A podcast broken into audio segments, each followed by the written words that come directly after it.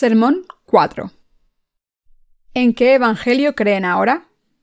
Primera de Reyes 13, 33-34. Con todo esto, no se apartó Jeroboam de su mal camino, sino que volvió a hacer sacerdotes de los lugares altos de entre el pueblo, y a quien quería lo consagraba para que fuese de los sacerdotes de los lugares altos. Y esto fue causa de pecado a la casa de Jeroboam, por lo cual fue cortada y raída de sobre la faz de la tierra.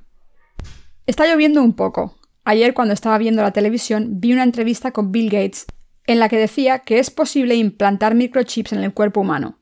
Hasta ahora se implantaban microchips en objetos inanimados para poder rastrearlos, pero ahora es posible implantarlos en el cuerpo humano. Esto nos recuerda que según el Apocalipsis 13, el final de los tiempos se está acercando. Antes solo se podían implantar chips en algunas partes del cuerpo, como el muslo o la mano, pero se podían quitar con una intervención quirúrgica simple. Sin embargo, ahora se pueden implantar en órganos internos y no se pueden sacar tan fácilmente. Según Bill Gates, esto es posible. La gente del mundo, por supuesto, está muy emocionada con esta nueva tecnología. Esta tecnología tiene algunas ventajas. Por ejemplo, si alguien es secuestrado, se le puede localizar mediante GPS operados por satélite. Cuando escuché esta noticia esta mañana me acordé de la era del apocalipsis y pensé que se está acercando cada vez más rápidamente. Acabamos de leer unos versículos de la Primera de Reyes. Hace poco prediqué sobre la herejía y ahora me preocupa que algunas personas se sientan ofendidas. Pero ahora voy a predicar sobre las herejías y lo seguiré haciendo hasta que nuestras mentes reconozcan a los herejes.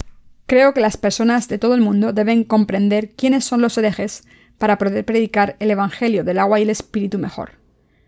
El pasaje de las Escrituras de hoy es Primera de Reyes 13, 33-34. Con todo esto no se apartó Jeroboam de su mal camino, sino que volvió a hacer sacerdotes de los lugares altos de entre el pueblo, y a quien quería lo consagraba para que fuese de los sacerdotes de los lugares altos. Y esto fue causa de pecado a la casa de Jeroboam, por lo cual fue cortada y raída de sobre la faz de la tierra. Primera de Reyes 12:33 dice: Sacrificó pues sobre el altar que él había hecho en Betel a los quince días del mes octavo, el mes que él había inventado de su propio corazón, e hizo fiesta a los hijos de Israel y subió al altar para quemar incienso. Ambos pasajes hablan de Jeroboam, un hombre que cometió grandes pecados a los ojos de Dios. Creó becerros de oro para reemplazar a Dios, cambió la fecha del día de la expiación por su cuenta y nombró sacerdotes a hombres normales que no eran levitas. Incluso lo que es aún peor, él mismo ofreció los sacrificios a Dios. Durante aquel entonces apareció un siervo de Dios y rechazó las acciones de Jeroboam. Aquel clamó contra el altar por palabra de Jehová y dijo, Altar, altar, así ha dicho Jehová.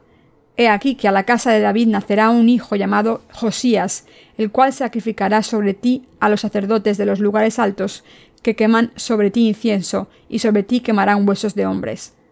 Primera de Reyes 13.2. Sin embargo, Jeroboam no cambió y siguió nombrando sacerdotes, a gente normal, para que sirvieran los altares y ofrecieran sacrificios. Este era un pecado grave ante Dios. Como la Biblia dice, Jeroboam construyó muchos altares por todo Israel. Se ofrecían sacrificios a ídolos en todos estos altares. Jeroboam construyó también becerros de oro en Dan y en Betel, e hizo que el pueblo de Israel los adorase.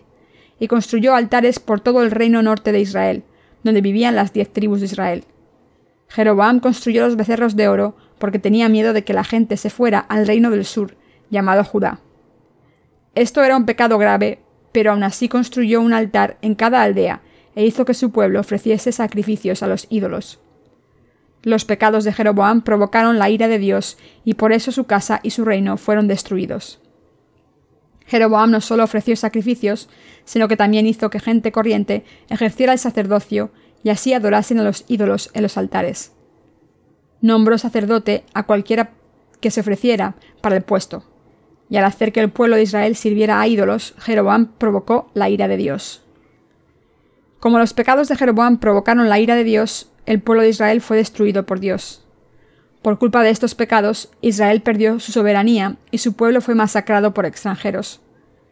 La destrucción del pueblo de Israel no tuvo lugar por culpa del pecado de cualquier persona, sino que fue destruido por los pecados cometidos por Jeroboam contra Dios.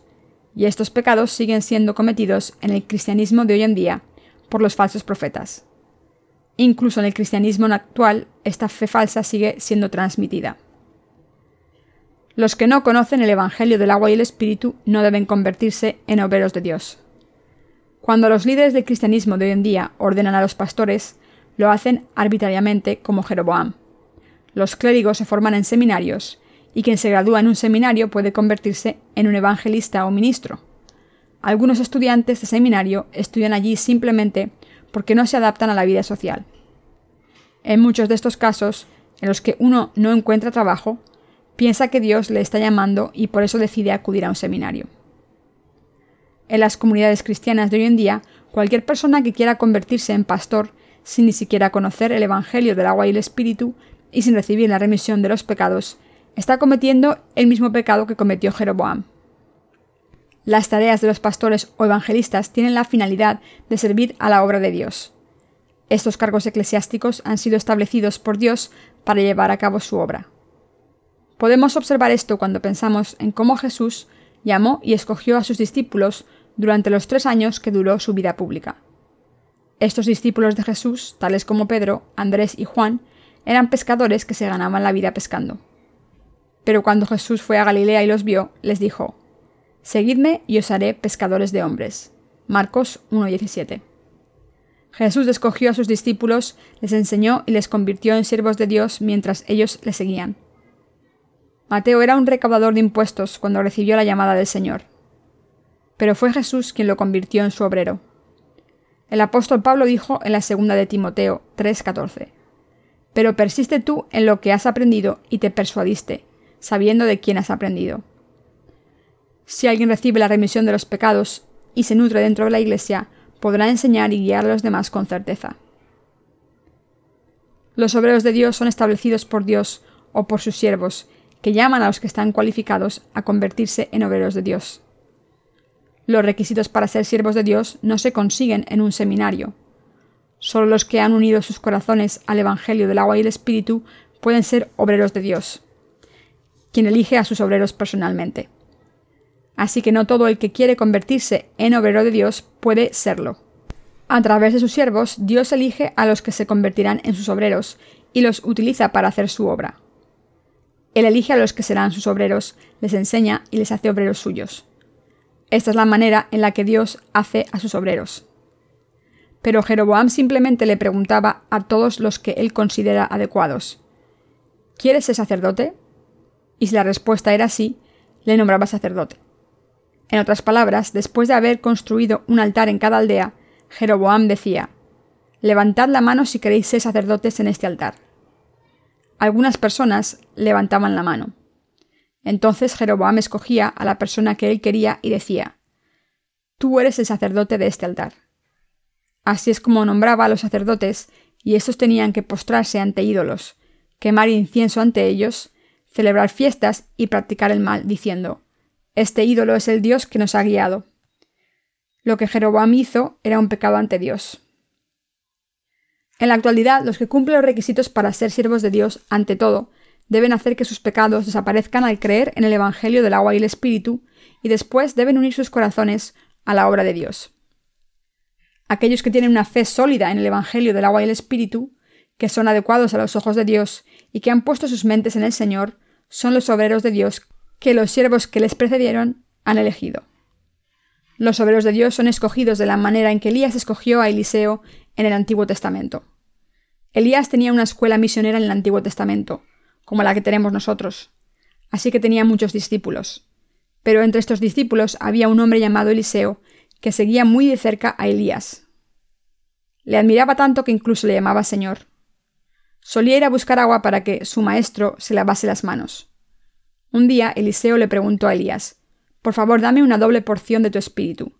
Y al final tomó las vestimentas de Elías y recibió el doble de poder que tenía Elías.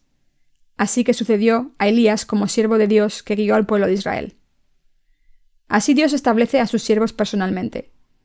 Hoy en día los siervos de Dios que creen en el Evangelio del agua y el Espíritu saben que Dios escoge a sus obreros a través de sus siervos.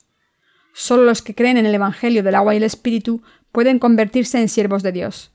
Y estos son los que pueden ser obreros de Dios de entre la gente de Dios. Así es como uno se convierte en obrero de Dios.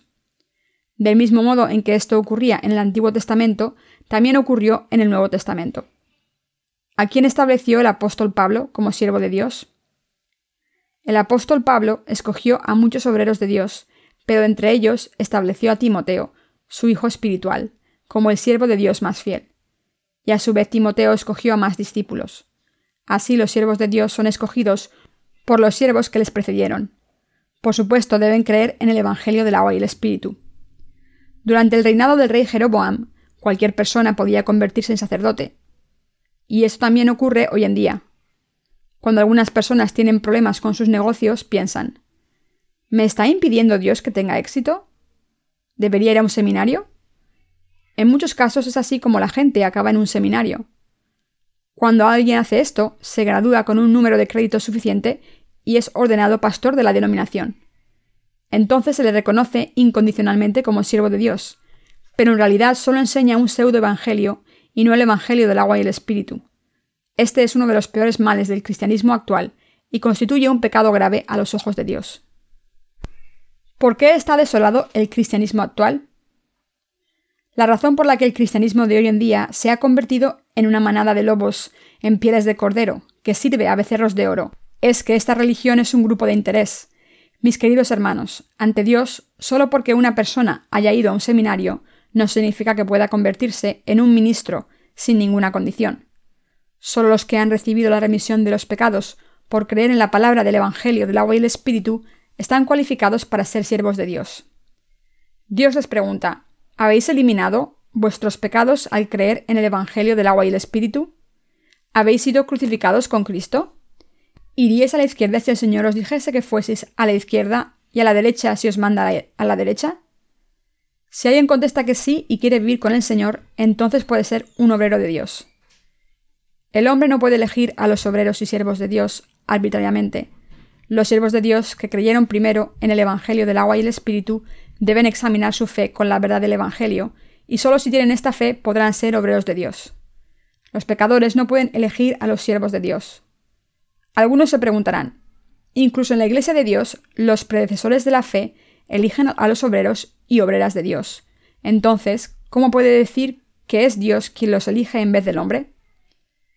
En la Iglesia de Dios es Dios mismo quien elige a sus obreros a través de los siervos de Dios de entre los que creen en el Evangelio del agua y el Espíritu.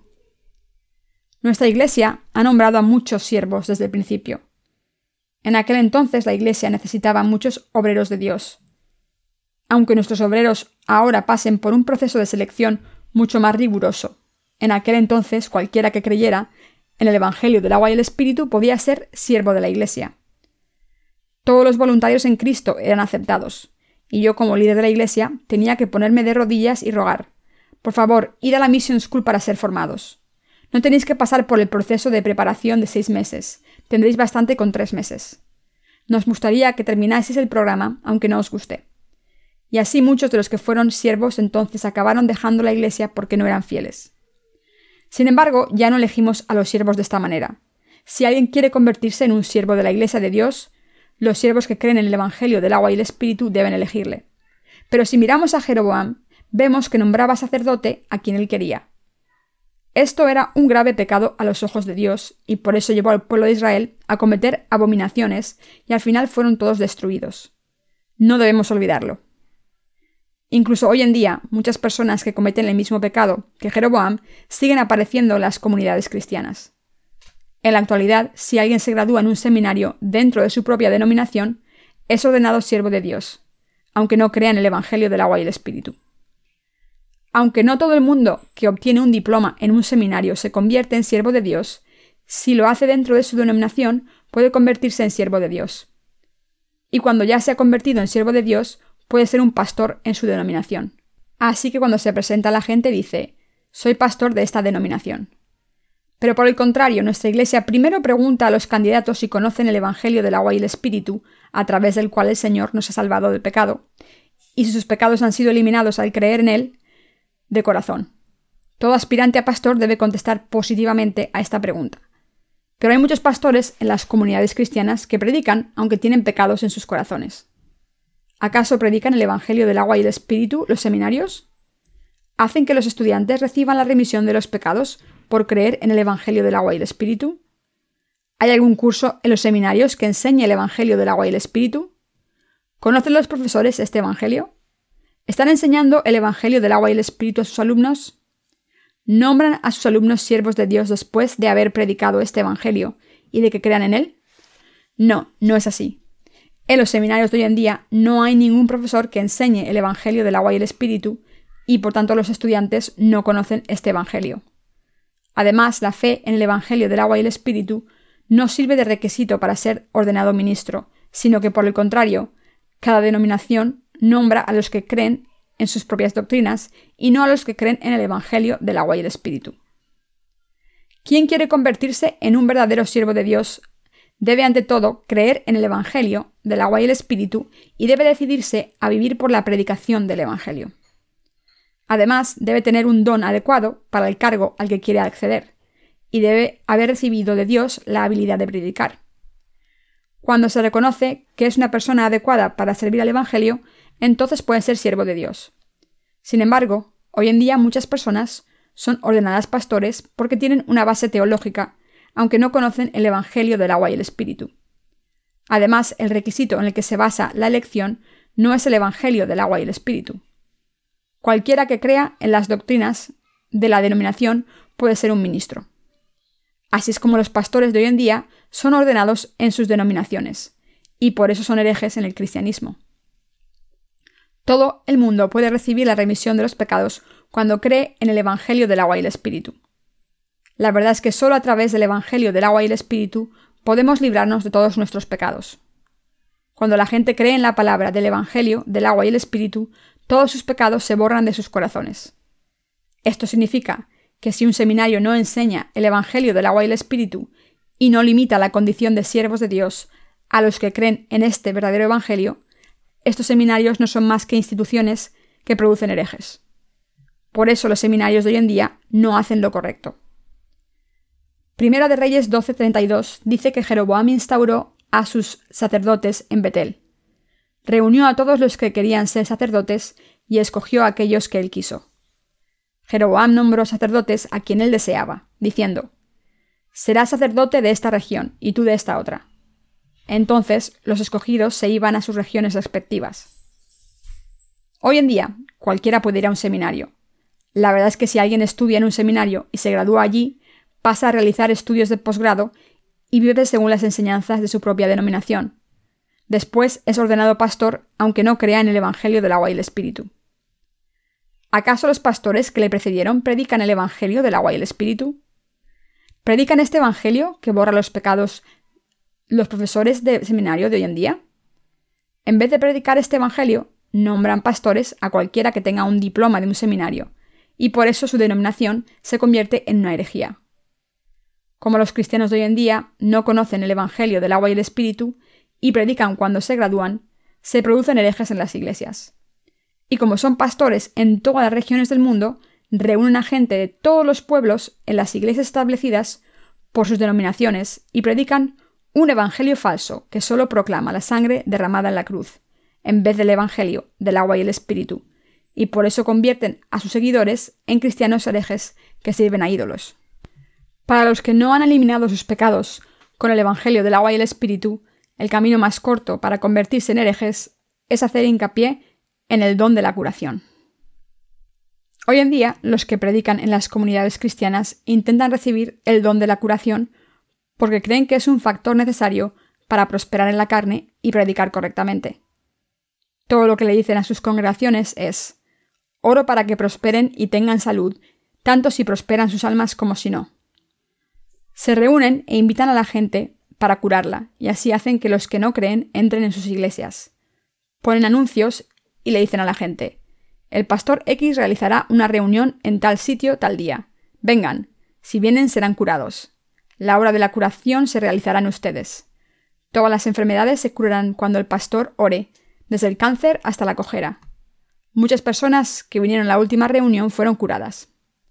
Entonces la gente va a esas reuniones en masa para poder ser sanada y escuchar la palabra de Dios. Cuando los pastores dicen, acercaos si queréis creer en Cristo, muchas personas se acercan. Entonces el predicador les hace orar para recibir a Jesús como su Salvador. Es tan simple hacerles creer. El pastor les dice que repitan, Jesús, soy un pecador. Entonces les hace repetir, Señor, estoy destinado a ir al infierno por mis pecados. Y la gente repite esas palabras.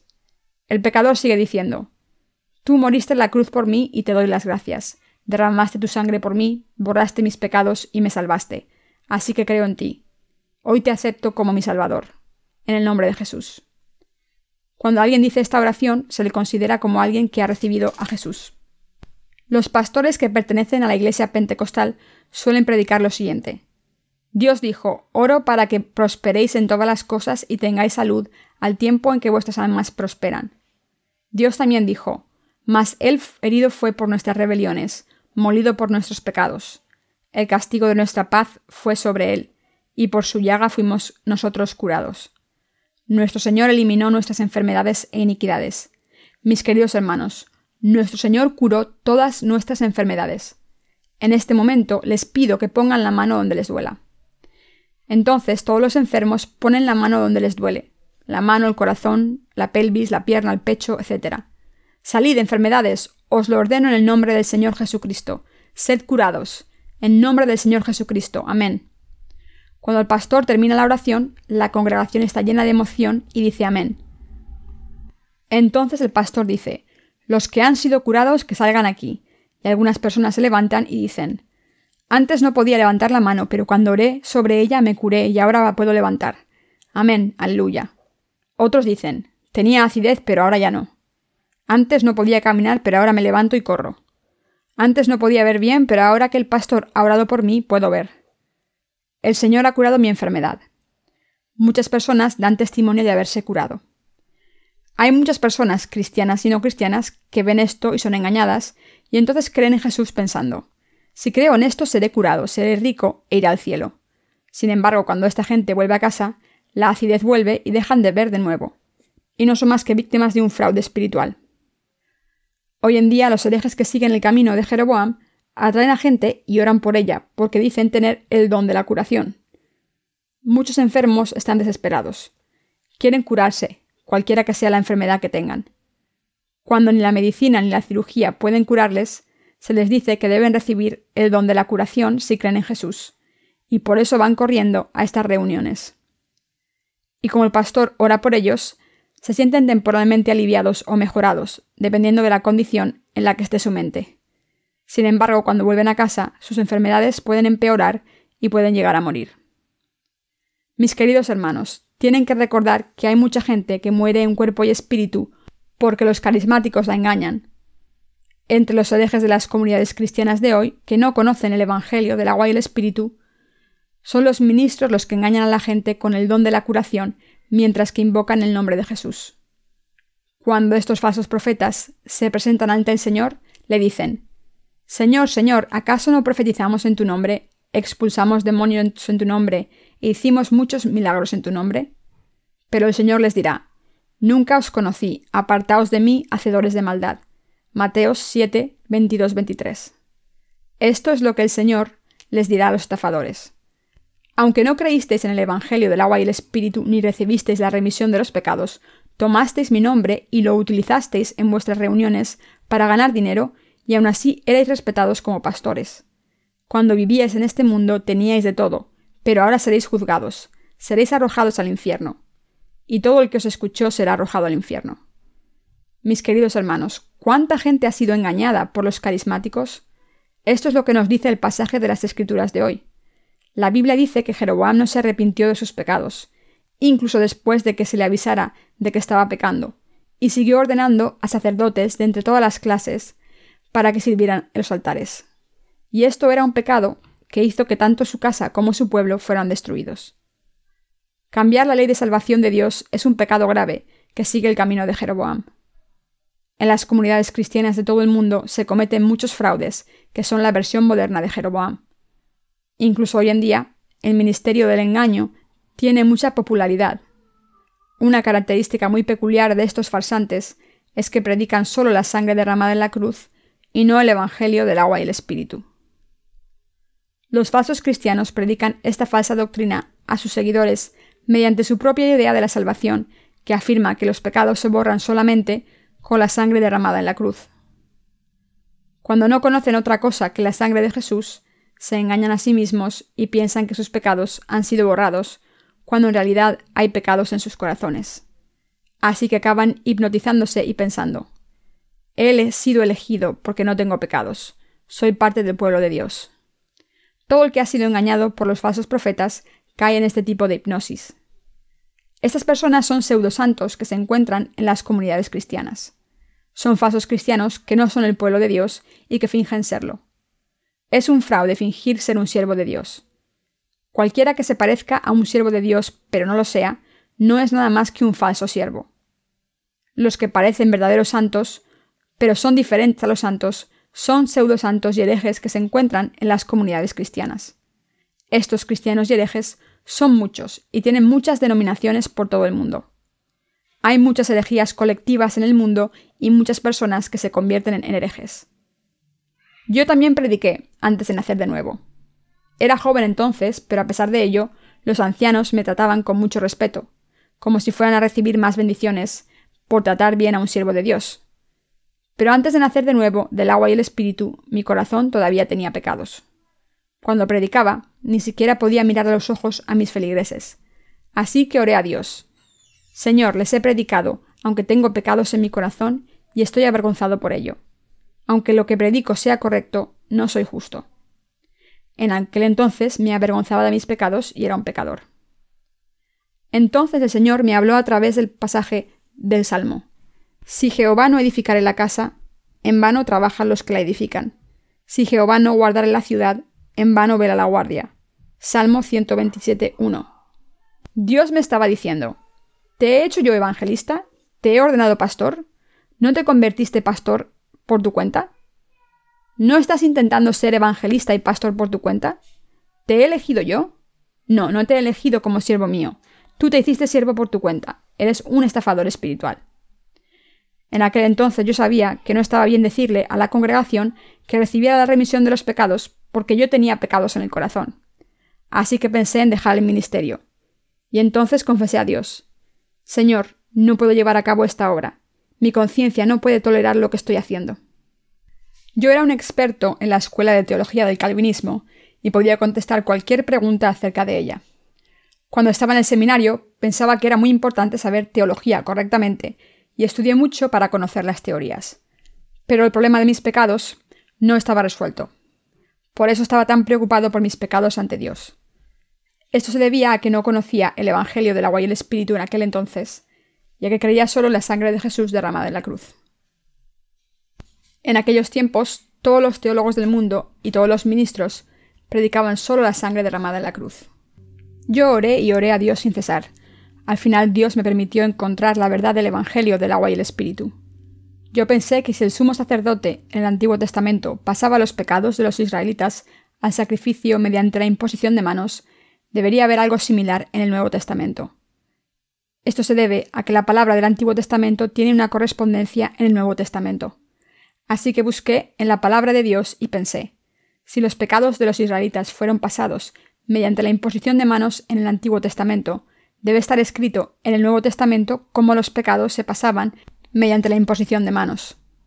Cuando leía Mateo 3, 13 y 17, siempre me preguntaba por qué Jesús fue bautizado por Juan el Bautista, y me preocupaba no conocer la respuesta. Pero un día la luz de la verdad llegó a mi corazón, y por la gracia de Dios vi la verdad de repente. Este pasaje dice, Deja ahora, porque así conviene que cumplamos toda justicia. Mateo 3:15. Entonces me di cuenta de quién era Juan el Bautista. No era solo un profeta, sino que era el siervo de Dios que pasó los pecados de la humanidad a Jesucristo de una vez. Entonces busqué por toda la Biblia para encontrar más información sobre Juan el Bautista. Como Jesús le llamó Elías, busqué la historia de Elías desde Primera de Reyes hasta Malaquías en el Antiguo Testamento, y también centré mi atención en el nacimiento de Juan el Bautista y averigüé que era el representante de la humanidad.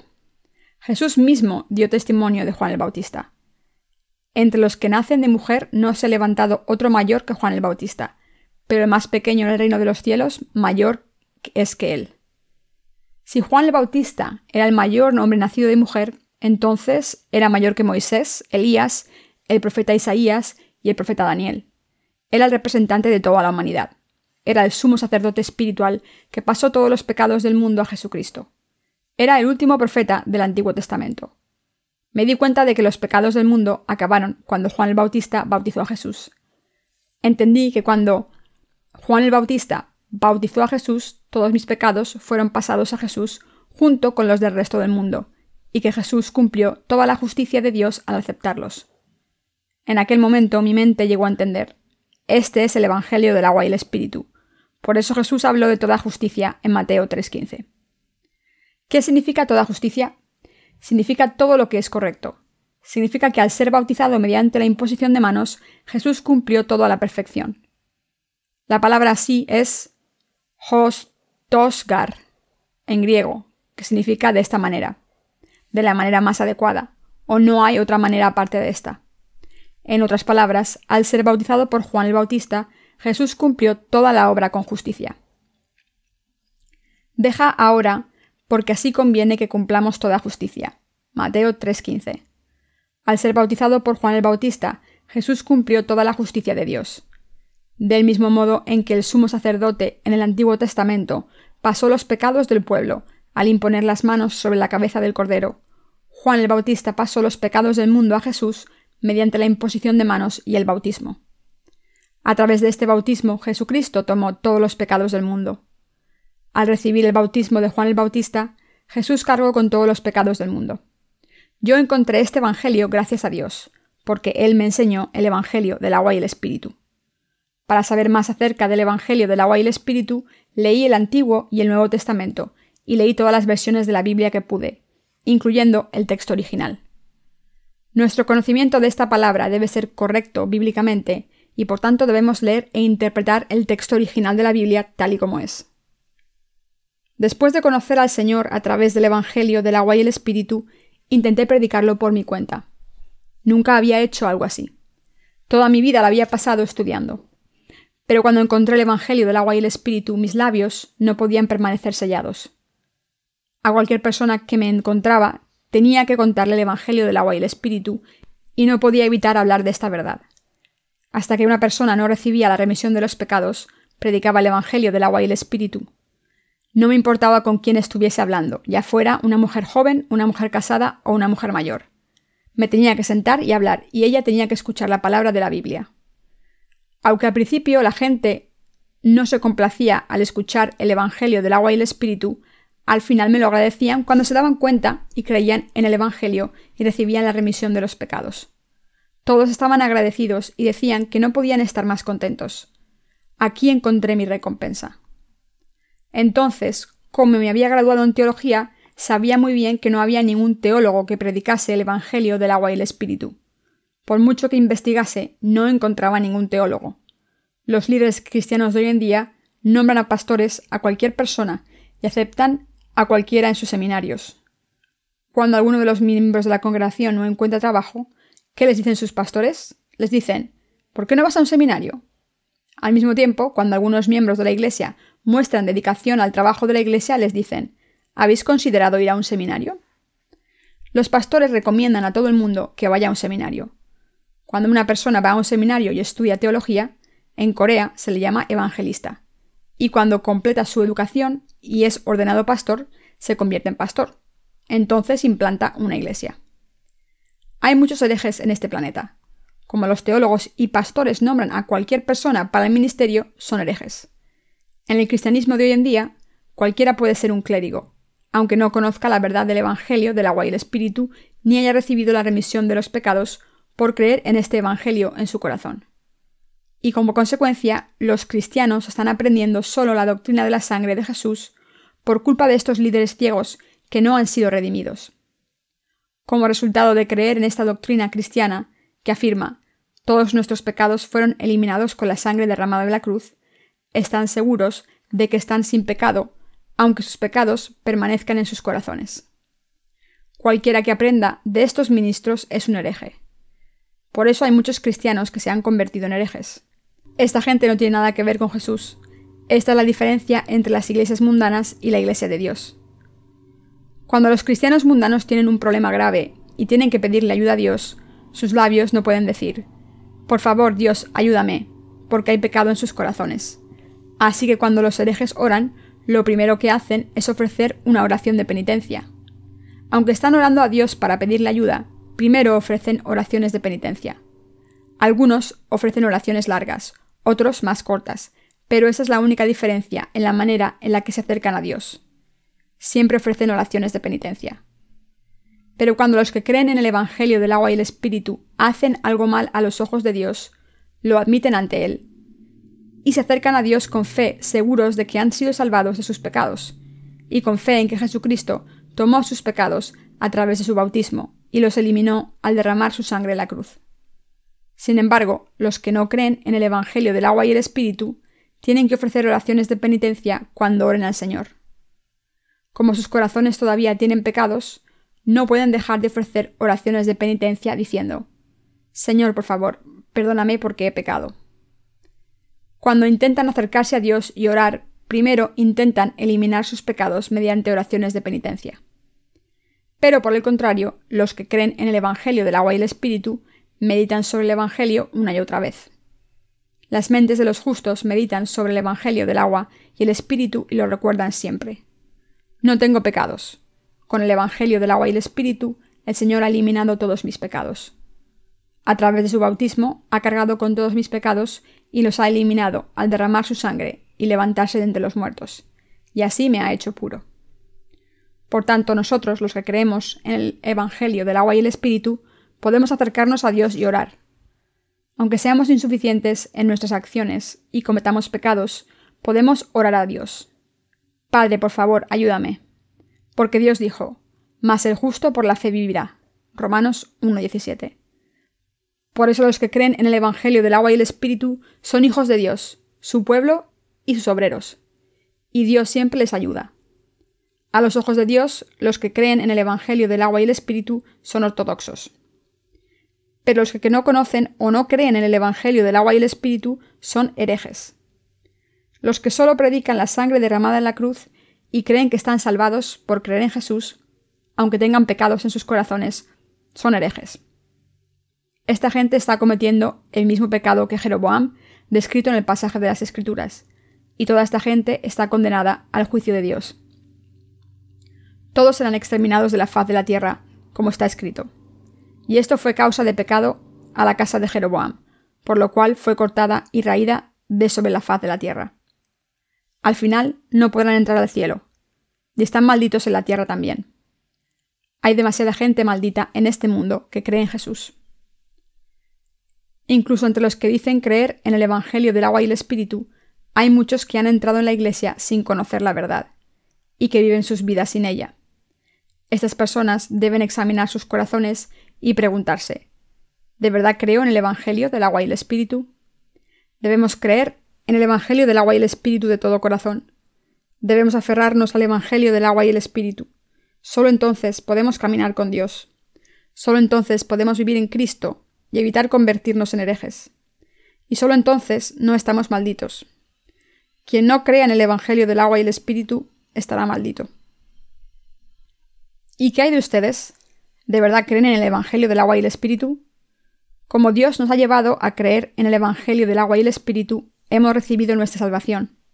Y Dios nos ha llevado a creer en el Evangelio del agua y el Espíritu, por lo que hemos recibido nuestra salvación. Así es como nos hemos convertido en el tipo de gente que puede predicar el Evangelio del agua y el Espíritu por todo el mundo, y podemos señalar a los herejes ante Dios. Quiero que se den cuenta de que no estoy condenando a nadie, sino que quiero ayudarles a tener la opinión adecuada y a escapar de estos grupos herejes. Les pido que se den cuenta de esto. Ahora es el momento en que la gente escape de las herejías. Muchas personas cometen el pecado de la herejía. Ellos también deben ser salvados de los pecados del mundo.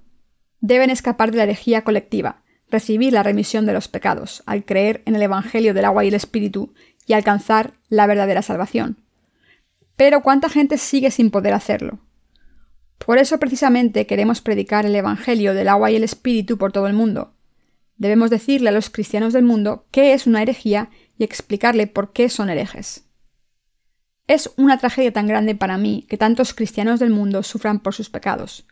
Por eso estoy predicando la palabra de Dios sobre la herejía y por eso voy a publicar un libro de sermones sobre esto. Y este libro será traducido a todos los idiomas del mundo para ser distribuido. La gente de todo el mundo se dará cuenta de que ha estado atrapada por la herejía. Deseo de todo corazón que muchos se den cuenta de esto, acepten la salvación que ha llegado por el Evangelio del agua y el Espíritu y así vuelvan a Dios.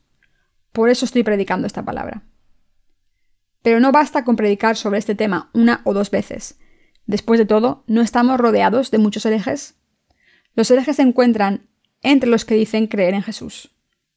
Ustedes creen en el Evangelio del agua y el Espíritu. ¿Tienen pecados en sus corazones? No tienen ni un solo pecado. Pero ¿qué hay de los que dicen haber recibido la remisión de los pecados al creer en la sangre de Jesús solamente? ¿Permanece el pecado en sus corazones o no? Por supuesto, todavía tienen pecados y siguen teniéndolos. Todo lo que están haciendo ahora es llevar a cabo una vida religiosa atrapada en la herejía ante Dios. No son más que herejes que han caído en una herejía colectiva. Deben ser capaces de diferenciar a los que están atrapados en la herejía colectiva de los nacidos de nuevo que creen en el Evangelio del agua y el Espíritu. Deben poder distinguir el verdadero Evangelio de los pseudoevangelios. Los que predican solo la sangre derramada en la cruz son pseudocristianos. Aunque pueda parecer que está bien creer solo en la sangre de la cruz y predicarla, esta es una fe falsa. Es absolutamente necesario distinguir a los pseudocreyentes y no dejar que nos engañen. Incluso entre los periodistas de los periódicos, los hay verdaderos y falsos. Los periodistas falsos intentan sacar dinero de gente sin escrúpulos mediante la coacción, ya que les amenazan con publicar sus trapos sucios. A estos periodistas hay que pedirles su tarjeta de identificación. Ellos la enseñan rápidamente y la esconden. Entonces hay que decir, enséñame la identificación de nuevo, tengo que escribir el número. Después llamaré a tu periódico y lo confirmaré. Entonces huyen. En el mundo espiritual hay muchos falsos profetas que fingen ser siervos de Dios. Cualquier pastor que parezca ser verdadero, pero en realidad es falso, es un pseudopastor. En realidad no es exagerado decir que casi todos los pastores son pseudopastores. Entre los cristianos de hoy en día que dicen creer en Jesús, solo los que creen en el Evangelio del agua y el Espíritu son verdaderos cristianos. Pero solo los que creen en la sangre de la cruz siguen teniendo pecados en sus corazones y son falsos cristianos aunque parezcan verdaderos. Estas personas no son más que pseudo-cristianos. Por tanto, todos los que siguen siendo pecadores después de haber creído en Jesús son falsos cristianos y herejes. De alguna manera parece que son más verdaderos. Como cada vez más personas creen en estas herejías, parece que sean auténticas, pero los verdaderos cristianos solo son los que creen en el Evangelio del agua y del Espíritu. Estos creyentes son la verdadera gente de fe. Cuando alguien me enseña algo, yo me aseguro de que sea verdad. No soy el tipo de hombre que se deja engañar por un par de palabras de un teólogo. Antes que nada confirmo el significado exacto de la palabra y para ello leo el texto original de la Biblia en hebreo y en griego. En otras palabras, leo el original. Lo primero que hago cuando me encuentro con una enseñanza nueva es ver si es una verdad bíblica. No desecho las enseñanzas a ciegas, sino que primero averiguo si está basada en la Biblia y si está apoyada en las escrituras. Y cuando la enseñanza está de acuerdo con las escrituras, la acepto. No solo defiendo mis propios argumentos, no creo que solo mis ideas sean correctas, sino que acepto las enseñanzas de los demás, siempre que estén de acuerdo con la Biblia. Sin embargo, el problema es que todo evangelio predicado por los herejes de hoy en día es falso, y por eso no lo puedo aceptar en mi corazón. No hay nada malo en llamar falsos cristianos a los que lo son. Los que solo creen en la sangre de la cruz dicen ser verdaderos cristianos, pero cuando les pregunto, entonces decidme cómo han desaparecido vuestros pecados. Ellos dicen, mis pecados han sido eliminados con la sangre de la cruz. ¿Y ya está? Sí, ya está. Entonces, ¿cómo borró Jesús vuestros pecados? Mediante la sangre que derramó en la cruz. Entonces, ¿qué ocurre cuando pecáis después? Que seré un pecador y tendré que ofrecer oraciones de penitencia. Sin embargo, no pueden contestarme cuando les pregunto. La Biblia dice que el precio del pecado es la muerte. Y si tenéis pecados, hay que derramar sangre. ¿Tiene que derramar su sangre Jesús de nuevo para borrar vuestros pecados? Entonces les digo, así no es como el Señor borró vuestros pecados. Los tomó sobre sí mismo al ser bautizado, cargó con ellos hasta la cruz y allí derramó su sangre. Así es como los ha borrado. Si no creemos en el Evangelio del agua y el Espíritu, somos herejes. Por eso digo que el cristianismo de hoy en día ha caído en la herejía colectiva.